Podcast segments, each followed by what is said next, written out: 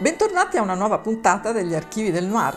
Io, Marina Fabri e Giorgio Gosetti, direttori del Noir in Festival, ripercorriamo i film, i romanzi e i personaggi più iconici del genere. Buon ascolto! C'è un momento nella storia del film noir in cui tutto esplode. Per raccontarlo ho scelto una penna simbolica, quella che la Omas ha dedicato al centenario della storia del cinema e che, se la guardate nella sua lacca a fondo nero e poi con invece tantissimi colori, tantissimi brillii che attraversano appunto la lacca di questa penna, esprime bene quel prisma che si compone e scompone costantemente, che è il cinema americano che si dedica al noir negli anni settanta. Anni ruggenti, appunto, esplosione di registi, di talenti molto diversi, esplosione anche di codici che finalmente vengono infranti, il codice della censura per cui si può raccontare dei cattivi, si può mostrare la violenza, si può mostrare il sesso, il codice della eh, fedeltà al politicamente corretto che viene costantemente infranto, il codice dei registi che diventano produttori di se stessi e quindi liberi di esprimersi. Per raccontare questi anni settanta, per me c'è bisogno di usare tre film contemporaneamente. Serpico di Lumet, millenovecentosettantatré. Il lungo addio di Altman, stesso anno. Chinatown dell'europeo Roman Polanski, che scrive il copione insieme all'americano Robert Towne, millenovecentosettantaquattro. Perché tre film?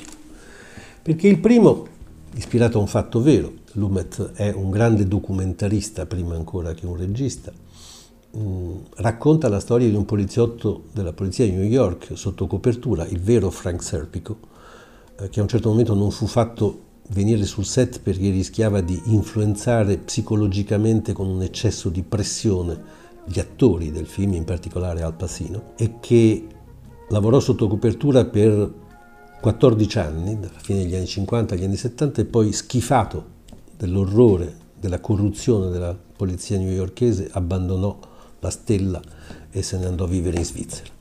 E questa è una fotografia del marciume della società. Poi c'è Il lungo addio di Robert Altman, che è la rivisitazione più fantasticamente infedele e poeticamente esatta del mondo di Raymond Chandler, che Altman trapianta letteralmente dagli anni cinquanta del romanzo agli anni settanta con un Elliot Gould che è l'incarnazione di Marlowe più anti-bogartiana che si possa immaginare, ma anche più vicina allo spirito di Chandler, così ironico e così scorretto da fumare per tutto il film, in una California all'epoca salutista in cui era rigorosamente vietato mostrare una sigaretta. E poi alla fine c'è Chinatown.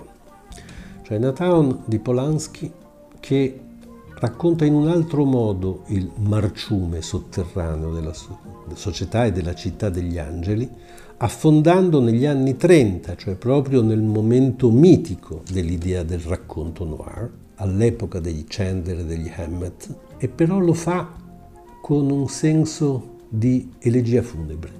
Chiude veramente una stagione, chiude veramente un capitolo, a cominciare dal fatto che il suo protagonista, J G. Gittes, ovvero Jack Nicholson, è un investigatore privato, proprio come Philip Marlowe, ma diversamente da Marlowe, ogni volta che fa un'ipotesi la sbaglia. È tutto il contrario dell'hardboiled.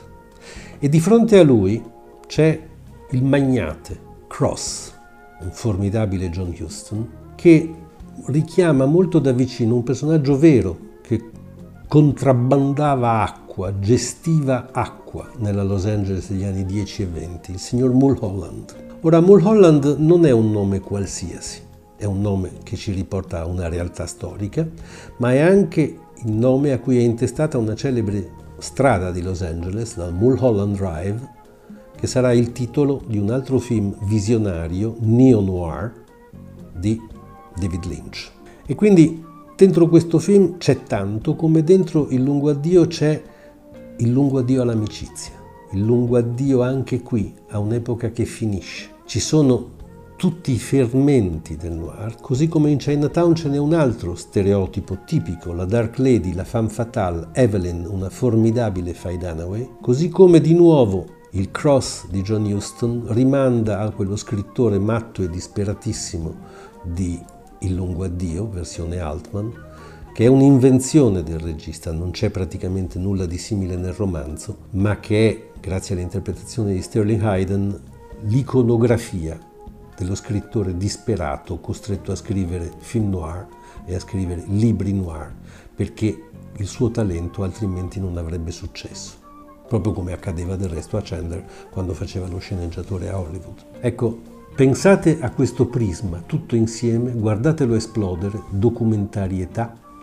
invenzione, richiamo cinefilo a una storia che finisce.